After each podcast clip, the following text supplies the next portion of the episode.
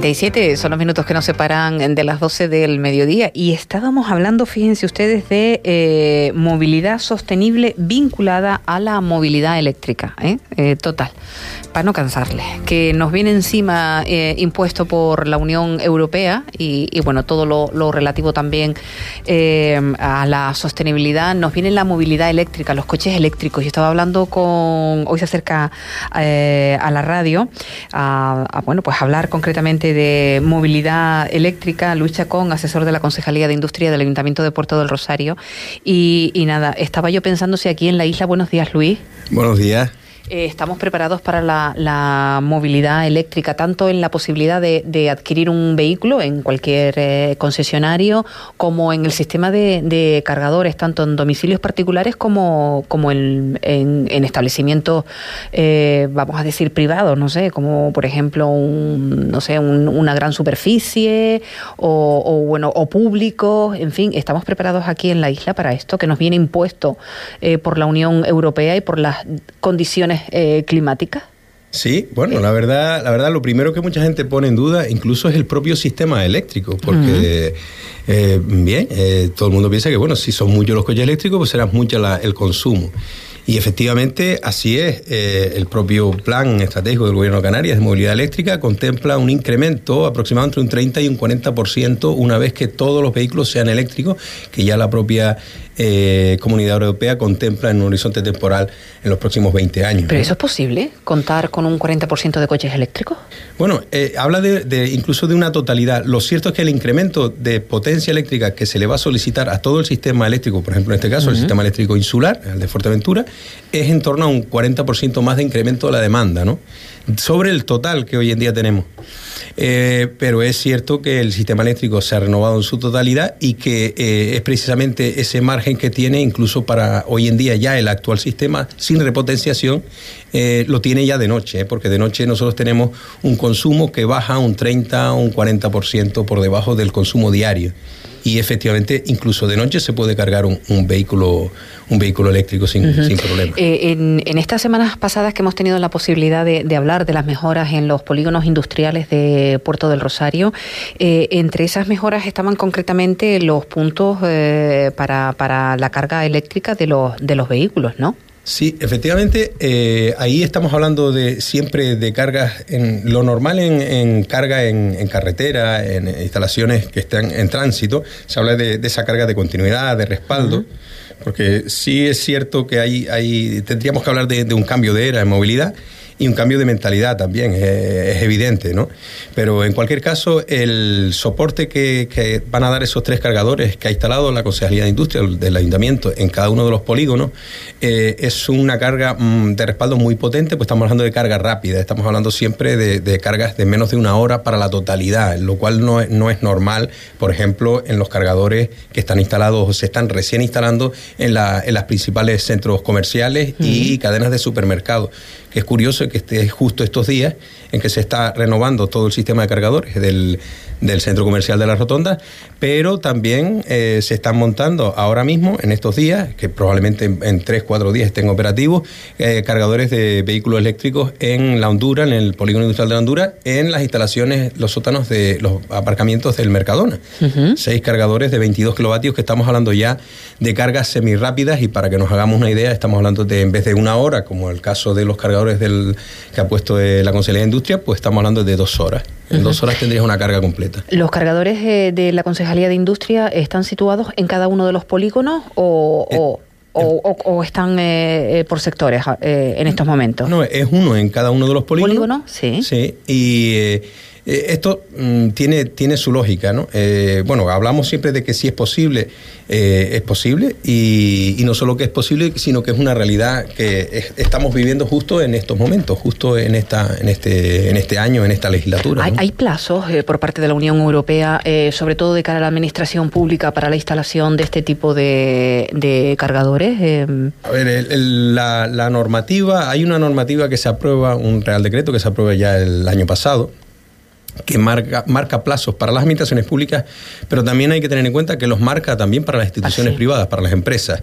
Los marca incluso, eh, de, hecho, de hecho, anexo a este Real Decreto que se aprobó el año pasado, se modifica también la ley de hidrocarburos porque son también las propias estaciones de servicios que antes eran simplemente mm, eh, comercializadoras de productos de hidrocarburos, ahora mismo tienen la obligación legal de también poner puntos de carga. Es verdad que es, eh, no, es no es del tipo que podemos encontrar en un centro comercial o en, una, en un supermercado que tiene 6, 7 puntos de recarga o más, tantos como quieran poner. Lidl también lo vemos. Lidl lo vemos, por ejemplo, ahora mismo en Puerto todavía no, pero sí lo vemos en Corralejo y también lo vemos en el, en el, polígono del, del, en, el, en el matorral de, que pertenece a, Puerto. Ah, no, en, este caso al antiguo, por el líder no tenemos, el, no tenemos el polígono matorral de Puerto. Eh, ya eso es un hecho. Y y, las, ellos las, las, propias estaciones de, de, servicios también tienen que cumplir con la O sea que hay, hay, un plazo, hay un plazo para que hay unos, plazos y evidentemente hay uno, hay unas cifras también, es decir, para las para las instalaciones nuevas que tengan parking público, como es el caso de los centros comerciales y de los que ya eran los que son con nueva licencia, pues tienen ya que cumplir con esos requisitos que es un porcentaje de que viene siendo en este caso a efectos prácticos entre 4 y 6 puntos de recarga en, para, el, para las dimensiones que tienen ahora mismo los, los, supermercados que hay ahora mismo en toda la isla.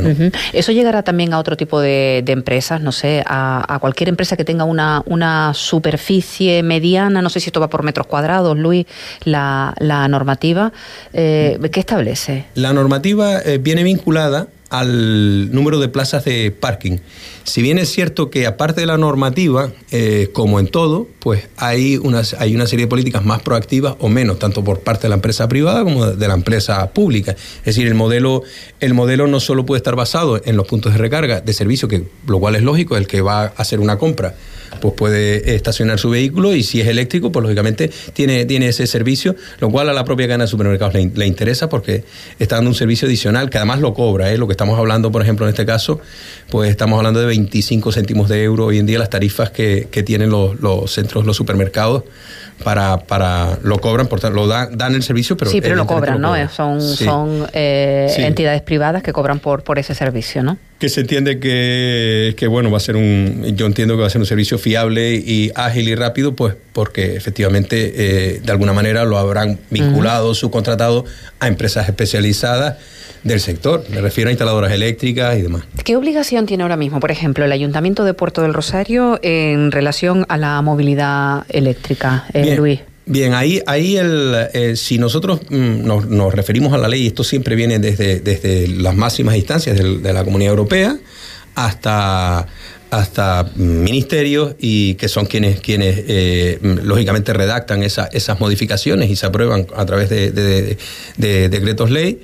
Eh, o reales decretos o, cualquier otra fórmula jurídica, después llega a los ayuntamientos. Los ayuntamientos, en el caso de, las, de los puntos de recarga, que es lo que estamos hablando, pues evidentemente se, se remite, todo esto se remite a una, a una norma, eh, normativa específica, que es la BT 52, pero la BT 52, que es, eh, es lo referente, todo, toda instaladora eléctrica lo conoce, porque ahora mismo se está montando, cualquier instaladora eléctrica está capacitada legalmente para montarlo, en una vivienda o también en una vía pública, siempre conforme a la BT 52.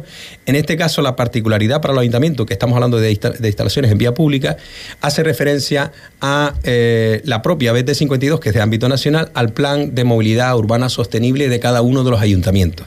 esos planes de movilidad urbana sostenible, que son elementos vivos, que tienen que mantenerse vivos y que tienen que irse, digamos, de alguna manera, porque son planes, entonces cada uno de esos epígrafes, que en este caso, dentro de la movilidad, pues está el tema de, la, de los puntos de recarga eléctrico, como, como una de las partes de ese gran paradigma.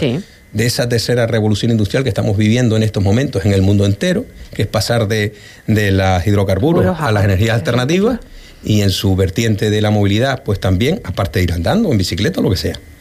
Entonces, eh, ahí eh, tienen la propia normativa a nivel nacional remite en cuanto a ubicaciones y a disposiciones en vía pública, cargadores que cualquiera puede encontrar en, un, en, un, en, una, en una acera, al lado de una acera, pues eh, lo remite al plan de, movilidad urbana sostenible que, que, además precisamente está, está visible en las electrónicas del Ayuntamiento de Puerto Rosario. Es decir, que, está, que cualquiera puede consultar. Ya si vamos a consultar específicamente el apartado de, cargadores, no hemos llegado todavía a, esa fase. Como es un plan vivo, pues evidentemente en las próximas legislaturas el ayuntamiento tiene la posibilidad de ir emplazando esos cargadores de uso público. Sabemos que ahora mismo hay cargadores de uso privativo para una pequeña flota de, vehículos eléctricos, que son cuatro. Una, la marca, en este caso, pues es Renault, porque es así, eh, y es, un, es un, vehículo que está muy extendido en Europa, pequeño, de urbano, el, el caso del Renault Zoe y, bueno, y están, llevan, llevan tiempo, ¿eh? porque esto ya toda esta legislatura se llevan usando estos, estos vehículos eléctricos en los cargadores de uso privativo para el personal municipal. Esto estamos hablando de un siguiente salto y, y, eso es un punto a desarrollar dentro del plan de movilidad urbana sostenible que ya eh, está aprobado. No olvidemos que tiene que estar primero aprobado para que podamos tener una ficha financiera clara para ir dando salida a todas estas, porque evidentemente eh, hay, hay inversiones europeas eh, hay muchísimas inversiones europeas en toda, en toda, no solo en, estamos hablando de todo el territorio europeo, que vienen de fondos que vienen de Europa, y en el caso, por ejemplo, de estos cuatro vehículos de los cargadores privativos que estamos hablando, pues eso vinieron del, del MITECO. Eh, a finales de la legislatura pasada y se ha podido plasmar en esta legislatura. Eh, eh, entiendo que entonces todas todas esas eh, todas esas funciones que tienen que establece la, movilidad eléctrica depende del plan de movilidad que como bien señala Luis se va adaptando también a las circunstancias. No es un documento estrictamente para un periodo, en fin, de, de, X tiempo, sino que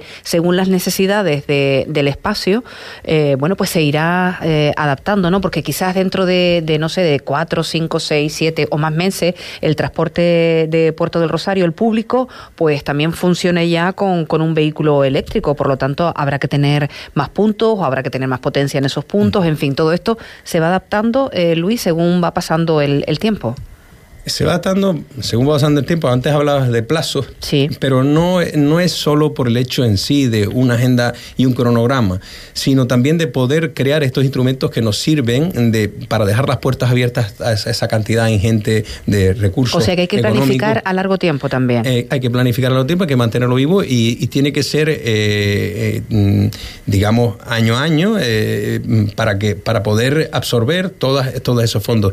Evidentemente la puerta de entrada es primero primero, eh, la base es primero obtener ese plan y a partir de ahí dotar de ficha económica, que mm, eh, es evidente que si no lo tienes, los dineros de Europa no van a llegar a este ayuntamiento, llegarán a otros, porque ya están llegando a otros. Entonces, y son cantidades importantes. Puerto sí lo tiene, ¿no? El plan de, Ese plan se acaba de... está ahora mismo en exposición en, el ESO y está bien que hayamos llegado. Si bien es cierto, si bien es cierto que ya Puerto lleva cuatro, estos cuatro años eh, tendiendo a...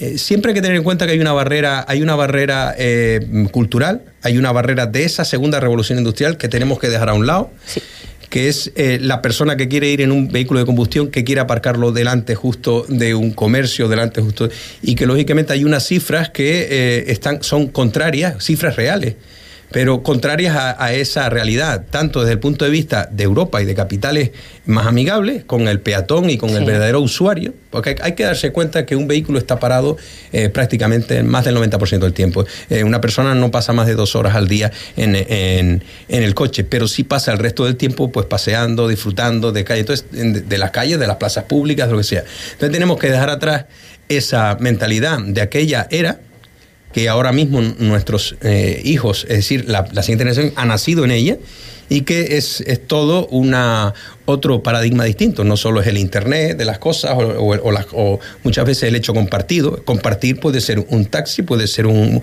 un, vehículo eléctrico, puede ser lo que sea, ¿no? Pero es un poco más el servicio que la, que la propiedad en muchos casos y, y entre otras cosas porque hay cifras aplastantes que eh, hablan eh, en beneficio de esta nueva de nuestra nueva forma de entender incluso el urbanismo. Me da la impresión, yo no sé si eh, ahora mismo intento yo visualizar cómo está el resto de los municipios, pero queda mucho trabajo por hacer en Fuerteventura, ¿no? no solo en Puerto del Rosario, sino, bueno, Puerto del Rosario tiene la ventaja de que al tener grandes superficies, pues la, la, la, obligación ¿no? de estar al corriente con la normativa impera, ¿no? ¿No? El Ayuntamiento de Puerto del Rosario también se ha ido poniendo las pilas en relación a los, a los polígonos industriales, pero tenemos mucho que hacer por delante porque nos va, nos va a pillar, eh, nos van a pillar los plazos, ¿no, Luis? Porque esto no va a ser eterno, ¿no? La Unión Europea no establece una normativa aprobada por todos los países que componen la Unión Europea para dejarlo en el suelo, en el sueño de los justos, como estamos muy habituados nosotros aquí, por ejemplo, en Canarias, ¿no? De que hacemos normativa y, ya veremos cuándo la ponemos en marcha, ¿no? Eh, o hacemos normativa y no tenemos una eh, manera de, de, desarrollarla, ¿no? Eh, en fin, esto no para la Unión Europea no va así. Sí, evidentemente hay, hay una parte mm, que va a ser de facto mm, ya, es decir, que independientemente de lo que hagan los ayuntamientos, va a ocurrir que todas las limitaciones que se le están poniendo a la industria del automóvil, se le están poniendo fechas para dejar de producir según qué tipo de tecnología. Mm. Y eso ya va a venir porque desde el momento que, que, no se renueve la flota con ese tipo de tecnologías, pues tendrá que renovarse con otras y ahí es donde entra, por ejemplo, la movilidad eléctrica. Pero eh, antes decía que los planes de movilidad urbana sostenible son un elemento vivo y hay que quién, quién es el, responsable de mantenerlo vivo, aparte de cumplir un, requisito meramente eh, testimonial, pues son las propias instituciones. Decía antes lo de la barrera eh, cultural o la barrera, mm, digamos, pues no sé, psicológica, como queréis llamarle, cuando por ejemplo hemos estado, este, hay, este legislatura, se han estado peatonalizando, aumentando la, la, superficie para, en detrimento, lógicamente, de siempre del vehículo dándole, dándole invirtiendo aquella pirámide eh, eh, de, importancia en cuanto al uso del, suelo público, eh, dándole más importancia al, viandante y quitándosela, restándosela al vehículo, que además va a estar parado, el a diferencia del viandante, va a estar parado nosotros no, nosotros salimos a la calle, vamos a hacer una compra, vamos a, a lo que sea. Entonces, no podemos darle importancia. No, sé qué decirte, porque aquí nos gusta llegar a la puerta del comercio con el coche.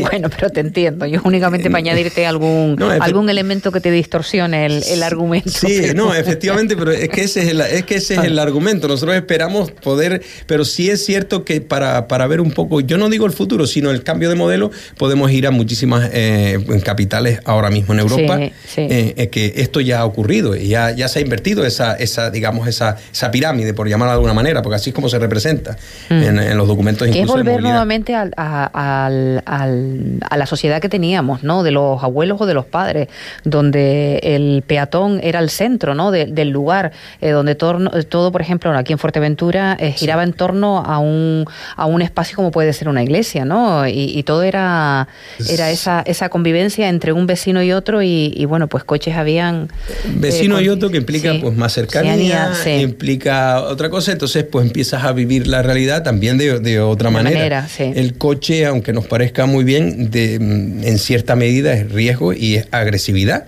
El coche es agresivo, además cuando consume combustibles fósiles, porque eh, larga por el tubo de escape pues eh, eh, gases que además son tóxicos y eso solo tenemos que ver, por ejemplo, todas las medidas de, seguridad que tiene que tener un, un aparcamiento subterráneo normal de una gran ciudad. Eh, pues medidores de monóxido de carbono, un montón de cosas. ¿Por qué? Porque la gente se puede quedar ahí asfixiada, ¿no? Eh, entonces tiene que tener una serie de extractores y tal, decir, eh, eso está más que comprobado, ¿no? entonces, bueno, em, lo vemos el caso extremo en ciudades eh, en, muchos sitios del mundo. Puede ser. Sí, cuando no llueve, por ejemplo, el tema de la polución. La, polución, que todo es generado por eh, los vehículos. ¿Cuál será el próximo? Eh, tenemos que ir cerrando, Luis, que llegamos a las 12. Em, ¿cuándo ¿Cuál será el próximo paso que tenga que cumplimentar el Ayuntamiento de Puerto del Rosario a la espera de que el plan de movilidad esté aprobado definitivamente? Bueno, yo, yo entiendo que los pasos en este caso eh, han de irse dando eh, muy, muy, de manera muy paulatina, ¿no? Es como mismo se están dando, es decir, igual que se ha actuado sobre todas estas calles eh, que lo vemos, porque cualquier, cualquier usuario de, esta capital lo puede ir haciendo. Yo creo que más que nada es ir continuar esa senda ese cambio que estamos experimentando y eh, tratar de, de alguna manera que la gente vaya viendo que ese modelo, a pesar de que pues, todo este tema de la cota cero, de que si me ensancharon la calle, que si ahora el coche no lo puedo aparcar, que, que por un lado, pues de alguna manera vaya viendo que la ventaja está en, en el otro lado, en el lado del viandante. Y, y después también es verdad que aunque nos parezca que no, es cierto que el 70% de las familias de Fuerteventura, el 70% de las familias o no tienen ningún coche o tienen un solo coche. Es decir, es que no es que eh, por restar importancia a un coche que de, que de, por sí ya no lo tiene, porque es un, es un objeto inanimado, no somos las personas, aparte de eso, no es cierto que eh, la población tenga una familia tenga dos o más coches. ¿Eso es una falsa creencia? Es una falsa creencia y además está el propio Instituto de, Estadística de Canarias lo contempla en sus datos oficiales, es decir, que es cierto. nosotros podemos actuar desde una institución pública en este sentido, en el sentido eh, amigable, en el sentido de la cercanía, eh, todas estas cosas que estamos hablando, y lo estaremos haciendo para una mayoría social. Otra cosa es que, por lo que sea, eh, pues de alguna manera, ya, ya le digo, en nuestras creencias que son propias de, la era en la que nosotros vivimos, no la de nuestros hijos. Sí. Entonces, eh, arrastremos una serie de creencias, una serie de costumbres, pero que hoy en día no son un reflejo fiel de lo que es la realidad social. De este siglo XXI. De este siglo XXI. Y de estas nuevas generaciones. Efectivamente. Muy bien, pues eh, Luis Chacón, gracias por estar eh, con nosotros en una ocasión más, en, eh, hoy para hablar de movilidad sostenible vinculada a la movilidad eléctrica, algo que, que nos viene, aunque parezca mentira, ¿no? hay, bueno, pues una, una serie de, de normativas que va implementando la Unión Europea y tenemos que ir adecuándonos a ella. Quizás, como dice Luis, las, las empresas privadas, las grandes superficies son las primeras que están poniendo eh, ahora mismo eh, los dispositivos eh, al bueno pues al que pueden acceder cualquier usuario, eso sí, previo pago. Me decías que bueno, porque tampoco es muy alto, ¿no? Lo que se está estableciendo por parte de, las de las empresas privadas. Está también lo público que tienen que ver con los polígonos industriales, pero que, que eso se va imponiendo, ¿no? Sí, sí. bueno, las privadas lo hacen tal. Es verdad que el ayuntamiento y también y Cabildo primero y ahora el ayuntamiento em, comenzarán con, con servicios gratuitos, pero evidentemente en el resto de Europa ya, ya, es, una, ya es un hecho claro que, que, se paga por ese servicio. Siempre un poco más caro que una carga doméstica, evidentemente. ¿Siempre será más barato que la gasolina? Sí, bueno, estamos hablando siempre, es fácil, el cálculo es sencillo porque eh, el consumo medio de un vehículo eléctrico, así como esto se habla en los mismos términos, ¿no? Un vehículo de combustión, pues eh, está, eh, si es un todoterreno, estará en 10, 12 litros a los 100 y ya podemos hacer un cálculo a cómo está la gasolina o el gasoil y multiplicamos por 10 o 12 litros. Mejor a los 100 kilómetros. Sí, mejor, no lo hacemos, porque ya nos llevamos el susto entero cuando cargamos, llenamos el tanque. Si es que lo llenamos. Si es que lo llenamos. Yo creo que la mayoría de las personas que nos escuchan, pues hacemos lo mismo, ¿no? siempre ponemos un una, determinada cantidad de dinero y, el tema es que con esa cantidad de dinero ya no llegamos, pero bueno, en fin, ¿no? Sí, es que en estos términos de ecología, ecología y economía deben mm. de ir de la mano. Claro, si lo ecológico es impracticable o es inviable, pues entonces... No tiene razón de ser. Ya no tiene razón de, ser. Muy bien. Luis Chacón, gracias. Hasta una próxima ocasión. Que haya buen día. Gracias a usted. Muchísimas gracias. Nada, les dejo a ustedes con un poquito de música que va sonando ya aquí en la radio, en las frecuencias de mm, sintonía para la isla de Fuerteventura, norte de Lanzarote y allá donde usted nos escuche en www.radiosintonía.com. Esto es la radio en directo.